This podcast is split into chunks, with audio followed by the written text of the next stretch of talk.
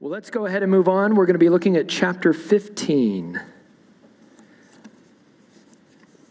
of repentance unto life. We've got five chapters, and we're going to see four things. In chapters 1 and 2, we're going to see the recipients of repentance. In chapter th- or paragraph 3, rather, we're going to see the grace of repentance. Paragraph 4, we're going to see the duty of repentance. And in paragraph 5, we're going to see the provision of repentance. Let's open it up here, chapters 1 and 2, speaking specifically of the recipients of repentance. And we're going to notice in paragraph 1 that it's addressing specifically those who receive by God's grace repentance unto life at conversion. It says some of the elect are converted after their early years having lived in the natural state for a time and served various evil desires and pleasures, God gives these repentance to life as part of their effectual calling. Notice that God gives it and it's built into his effectual call of all of those whom he has chosen before the foundation of the world. The general call is that call of the gospel that goes out to all men everywhere. The effectual call is the calling of the gospel whereby God's elect, having their hearts transformed, regenerated by the power of the Holy Spirit, hear in that call the very word of God and respond to the authority of God in repentance and faith to the gospel. They behold the excellency of Christ in the gospel. God gives it, it's a gift. But there's a strange phrase in here that deserves some clarification. What is it that's meant by early years? If you have an older version of the confession, it says riper years. Well, just for the sake of time, we're not going to get in the weeds, but let me tell you what it doesn't mean, first of all. It's not referring to an age of accountability.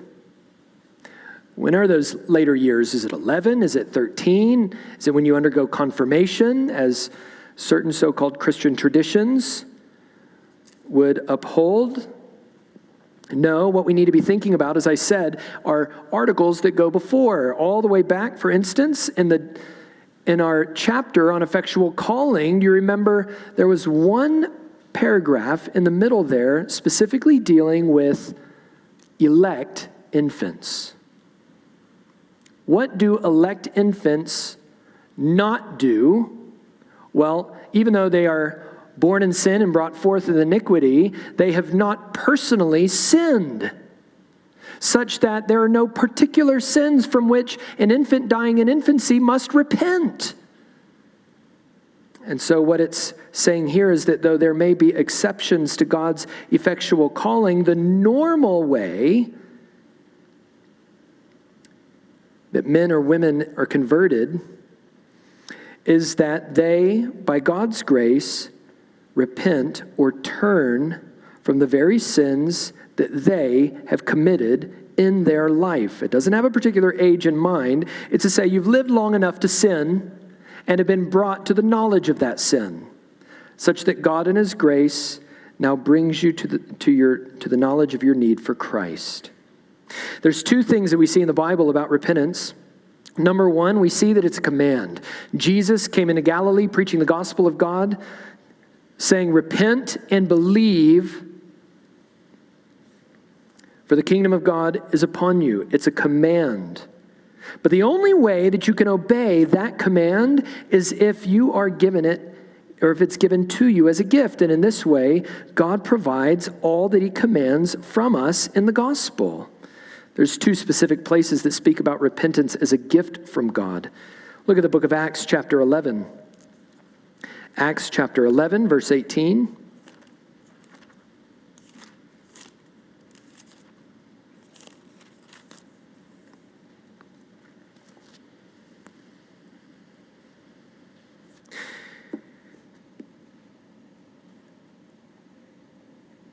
The church in Jerusalem is getting word that the gospel has gone out to the Gentiles and they're being converted. And when they heard about it, they fell silent and they glorified God saying, Then to the Gentiles, God also has granted repentance that leads to life. God gave it to them. 2 Timothy 2:25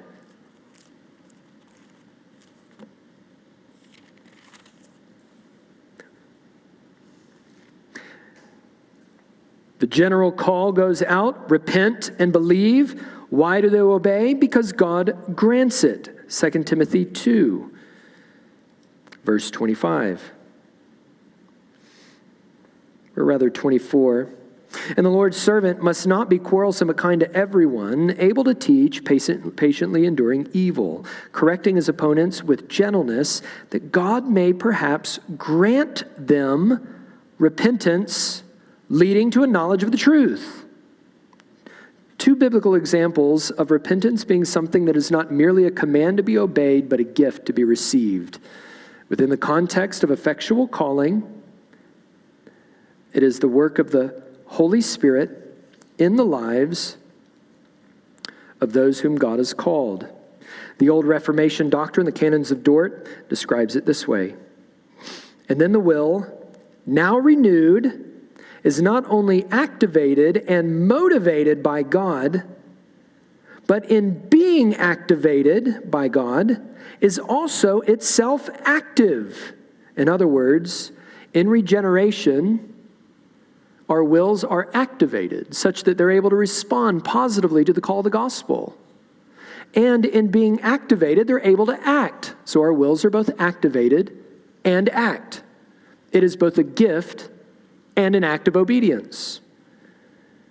For this reason, it says, man himself, by that grace which he has received, is also rightly said to believe and to repent.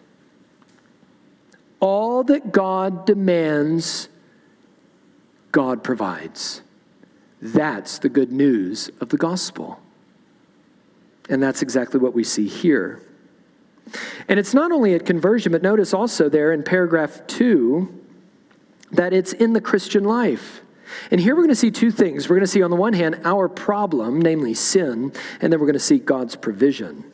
It says, There's no one who does good and does not sin. Even the best may fall into great sins and offenses.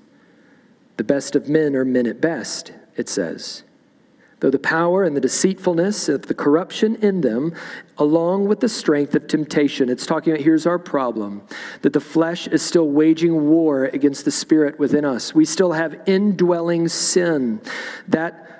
Even though we have been freed from its power, the very presence of sin's corruption is still in us on this side of the resurrection. That's our problem. So, how is it that we don't ultimately succumb to it? Well, God provides for us the grace of repentance. Therefore, God has mercifully provided in the covenant of grace, because all of the benefits and the graces of salvation, including faith and repentance, are located and found only in the context of that covenant, Christ being its head. God has mercifully provided in the covenant of grace that believers who sin and fall will be renewed through repentance to salvation. They will not be lost, but they will be renewed. And God is the one who provides the grace for their renewal, for their restoration.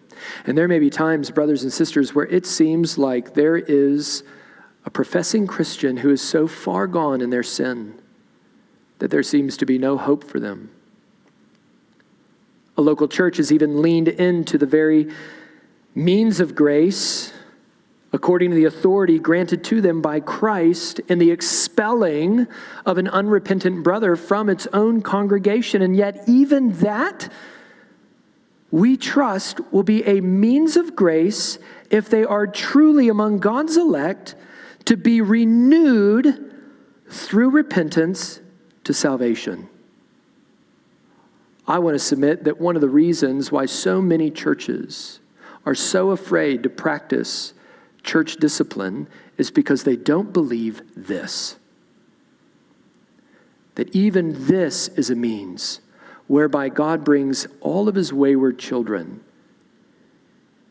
back to Christ in renewing them through repentance, causing them to endure all the way to the end. And so we do not give up on those who are barely holding on by a thread, that are on the edge of a precipice, because we know that if they belong to Christ, Christ will not lose them. That He's not only appointed the ends, but He's also appointed the means, and that means will be His word, even if it's the word spoken by the church that puts them out of the church to win them back. God can do it. Well, we move on to paragraph three. And here we see the grace of repentance, and it lists off a whole host of things. And we're going to see, first of all, God's work, but then, secondly, we're going to see our response. God's work, it says that this saving repentance is a gospel grace. If you have an older confession, it says it is an evangelical grace in which those who are made aware by the Holy Spirit of many evils in their sin, that's God's work. God's work is the one who opens our eyes to the reality of our sinfulness and of our need for Christ, which leads to our response. That our response is threefold. There's, first of all, a Christward response, that being made aware of our sin and of our need for a Redeemer, we turn by faith in Christ and turning by faith in Christ, we are now emboldened by virtue of our righteous standing in Him to see our sin for what it really is, to call it by name, and to deal with it as it deserves. That by faith in Christ, we humble ourselves with godly sorrow, for hatred of it, and self loathing. I talk to so many saints who struggle with the idea that maybe I'm not a Christian because there's this struggle within me and has been for a long time, for as long as I've been a Christian, and it hasn't gone away. This struggle in me that makes me, whereby I do what I don't want to do, and I don't want to do what I'm doing. To which I would say to them, brother, the evidence of life in you is that there is a struggle. The evidence of life in you is that there is a hatred of that sin. You don't love it. Though it may still be remaining in you. That self loathing is not ultimately to be understood in our modern self esteem type categories. That self loathing is ultimately a loathing of anything in us, in our own resources, to free us from sin and its deceptive and destructive power. We have to look beyond ourselves and we have to look ultimately to God, which is why our third response is a Godward response. That by faith in Christ we go to God, praying for pardon and strength of grace, determining and endeavoring by provisions from the Spirit to live before God in a well pleasing way in everything. Three things that we see in this Godward response. We see, first of all, that repentance turns us from sin and now turns us to God in three ways. That turning to God is, first of all, a purposeful walk. It is something that we determine and endeavor to do. But it's not just a purposeful walk, it's also, secondly, a powerful walk. It is from the Spirit, the very same Spirit that raised Jesus from the dead. And to what end? To live a pleasing walk, to live before God in a well pleasing way in everything. We see our sin, we turn to Christ, we don't hope in ourselves, but rather we hate our sin so that we might turn from it. And going to God for grace, we purpose ourselves, we lean into the very power of God through the Spirit so that we might live in a way that is pleasing to Him. There's a way that we might consider this. It's kind of to use the picture of a tree. Here we've got soil. And in this soil, a seed has been planted. Now, if we're thinking about Mark 4 and other places in the Bible, remember we talked about that last time, then we know that the seed is what? It's the Word of God.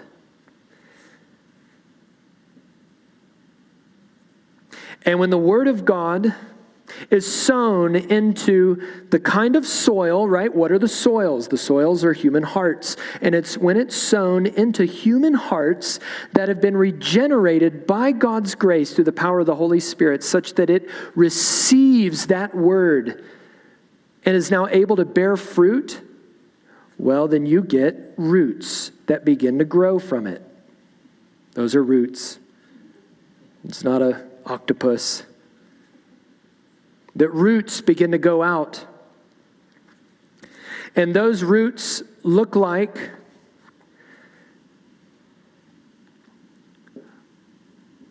it looks like effectual calling. It looks, it looks like beholding our sin for what it really is. Oh my gosh, I'm a sinner. It looks like beholding Christ's excellency I have in Christ a sufficient mediator. And as these truths take root in a heart that has been regenerated by the grace of God, then what begins to grow up out of it is a trunk with branches. Those are branches. And this trunk looks like a turning from sin. It looks like in these branches,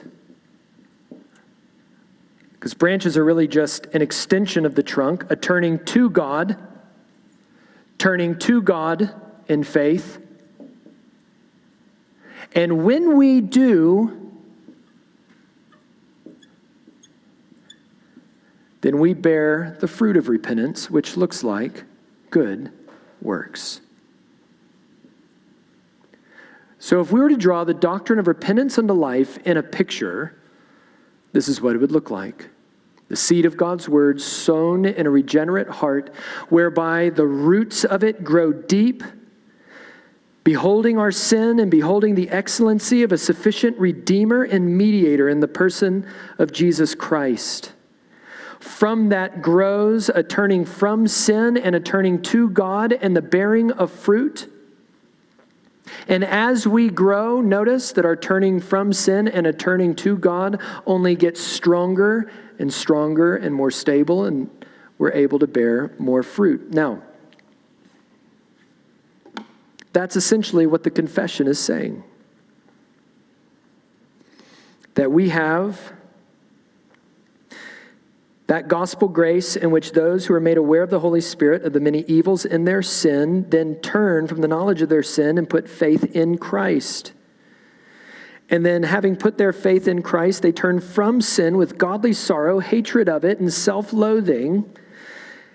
And then they pray for pardon and strength and grace, and they determine and endeavor by provisions from the Spirit, not our life, but God's life, coursing through us as we abide in Christ, which really just means to receive and rest in Christ, our sufficient Redeemer, so that we might live before God in a way that is well pleasing in everything. That's the doctrine of repentance unto life. And that leads us to our last two paragraphs the duty of repentance and the provision of repentance. That in the Christian life, we see that we are to repent continuously and we are to repent particularly. Look at this, beginning of paragraph four. Repentance must continue through our lives because of the body of death and its activities. Romans 8:13 says that in the power of the spirit we put to death the deeds of the body. Colossians 3:5 says therefore put to death what is earthly in you. The body of death is in us and we put it to death. That is what ongoing repentance looks like. It's not just something that we do at the beginning of the Christian life, it's something that marks the Christian life between now and the resurrection. As long as there's indwelling sin in us, we walk in a posture of active repentance, but repentance ultimately is always focused on Christ. Repentance and faith go together, they're peanut butter and jelly, best friends. But we're not only to repent continuously, we're to repent particularly. so that it is everyone's duty to repent of each specific known sin specifically. There are three things in repenting of known sin specifically, or if you have an older confession, particular sins particularly, that we are able to do with great boldness because of the grace of God to us in Christ. First of all, we are able to realize them, that we know them for what they are. Psalm 19:13 says this: Keep back your servant also from presumptuous sins. Let them not have dominion over me. That when God's grace through his word is taken root, we're able to realize them. Wow, even my even the sins I don't see outwardly, even those sins that are inward that nobody else can see, those presumptuous sins I know are in me. We realize them, but we don't just realize them, we also name them. And we are able to name them without having to minimize them. We can name them in all of their scandalous, embarrassing ways. In other words, you and I, because we're justified by Christ, secure in Him, are free to name our sins in such a way that it triggers our gag reflex. And it should. I sat with a brother a number of years ago who was addicted to pornography. And not unlike many other brothers who and sisters, there's obviously growing number of percentage of sisters who struggle with it as well. And I sat across from him, and as we had this conversation, this dear brother was saying, Well, yeah, I looked at stuff. Well, what do you mean you looked at stuff? What did you look at? Well, you know, this, that, and the other. It's, he was dancing around it. He wouldn't just name it. And I kept asking him question after question after question, and he couldn't do it until finally the bottom fell out, and he said exactly what he was looking at. And he just was shattered. And the power of sin was broken. There was no minimization. There had to come a point where he had spent his whole life trying to treat sin as not quite as bad as it really is. And I'm assuring him, because you're justified in Christ, secure in Him, you can name it. Name it for what it is. There is no sin that you can name, and you can't name it in any way that will cause Christ to disown you. He's already died for it. Name it. And you've got to name it in what it really is, and it's got, you, you got to name it in a way that doesn't minimize it, but in the power of Christ, you're able to do it. You can name it. Think about what the Apostle Paul did. 1 Timothy 1.13.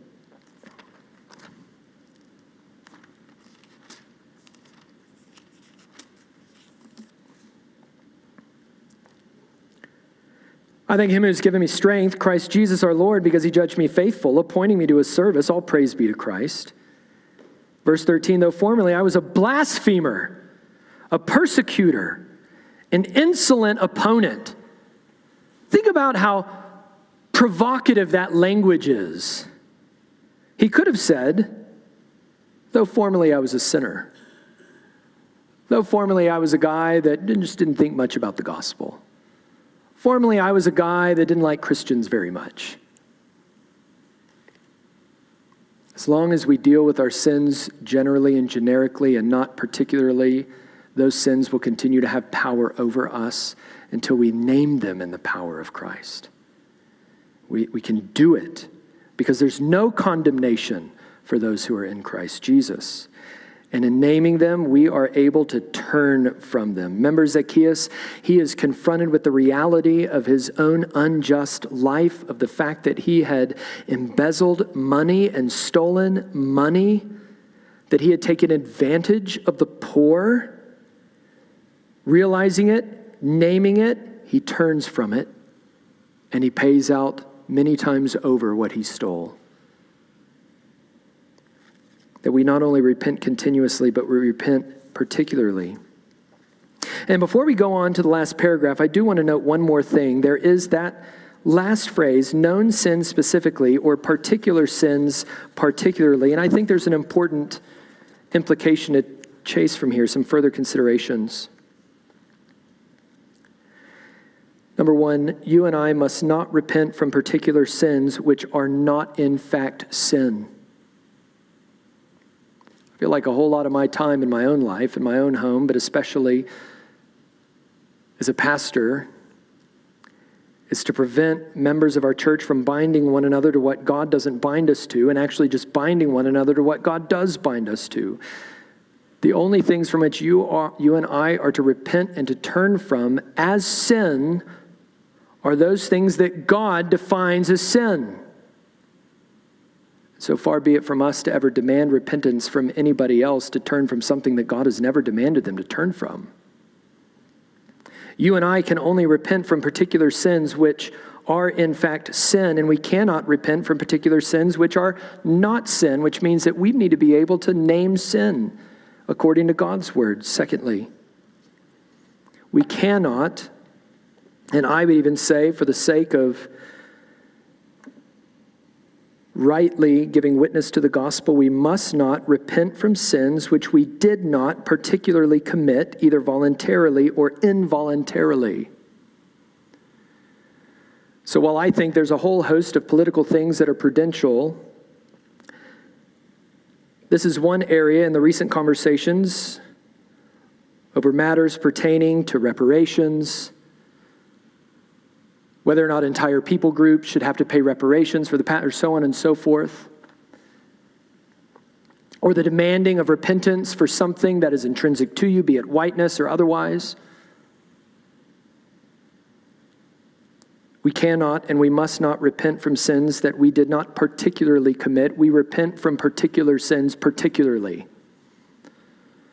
As though when people come to us and we say, Well, I. Th- you hurt me in this way, or you did this, that, or the other, and you say, Well, did I sin against you? And they say, Yeah, I think you did. You say, Well, brother, I sure hope not. And if I did, I certainly want to know. Would you be willing to open up God's word with me and show me in the Bible what, I, what I've done, what sins I've committed, that I might be able to turn from them and make things right?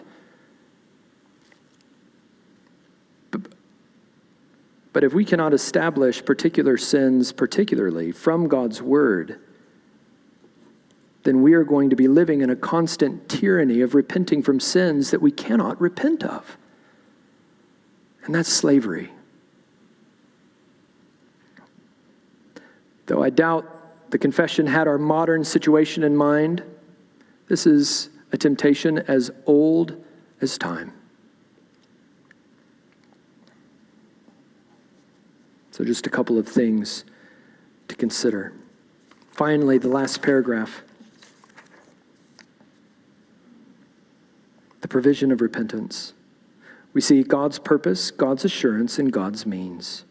What is God's purpose in providing repentance? It's first of all that to preserve his saints. God has made full provision through Christ in the covenant of grace to preserve believers in their salvation. God's purpose is preservation. We're going to make it all the way home. He gives us the grace of repenting, of repentance, and the grace to keep repenting to put to death the deeds of the body, to put to death what is earthly in us, so that we might persevere in this life. But secondly, he gives us the grace of repentance, provides it to us for our assurance, specifically our assurance of pardon. Thus, although there is no sin so small that is undeserving of damnation, because even the smallest sin is a sin against an all holy God, an infinite God, and thus deserving of eternal condemnation, Notice the second half. Yet there is no sin so great that it will bring damnation on those who repent. There is no sin so great from which, by God's grace, you cannot turn from that sin and be saved. God's grace is greater than our greatest sins. Finally, God's means is the preaching of the word, the ministry of the word. This is why the constant preaching of repentance is necessary. Which means that when you come in here and you walk away from our services and you go, man, Pastor Jeff just sure seems to talk about sin a lot. A, I hope that that's not without talking about the gospel a lot and about Christ a lot, even more so. But it's to say that one of the means of grace whereby God helps us to continually, continuously repent and persevere in this life and grow in our assurance of salvation in Christ, the means is a constant preaching of repentance necessary. So let me just tell you as long as there is indwelling sin in you and there is indwelling sin in me, there will be calls in the preaching of this church, not just for non Christians, but Christians, to turn from the deceptive and the destructive power of sin and to rest in Christ, just as we've received him by faith. Over and over and over. That every single member of our church would get home safely to Jesus. That's the aim. It makes the constant preaching of repentance necessary. Not optional, necessary.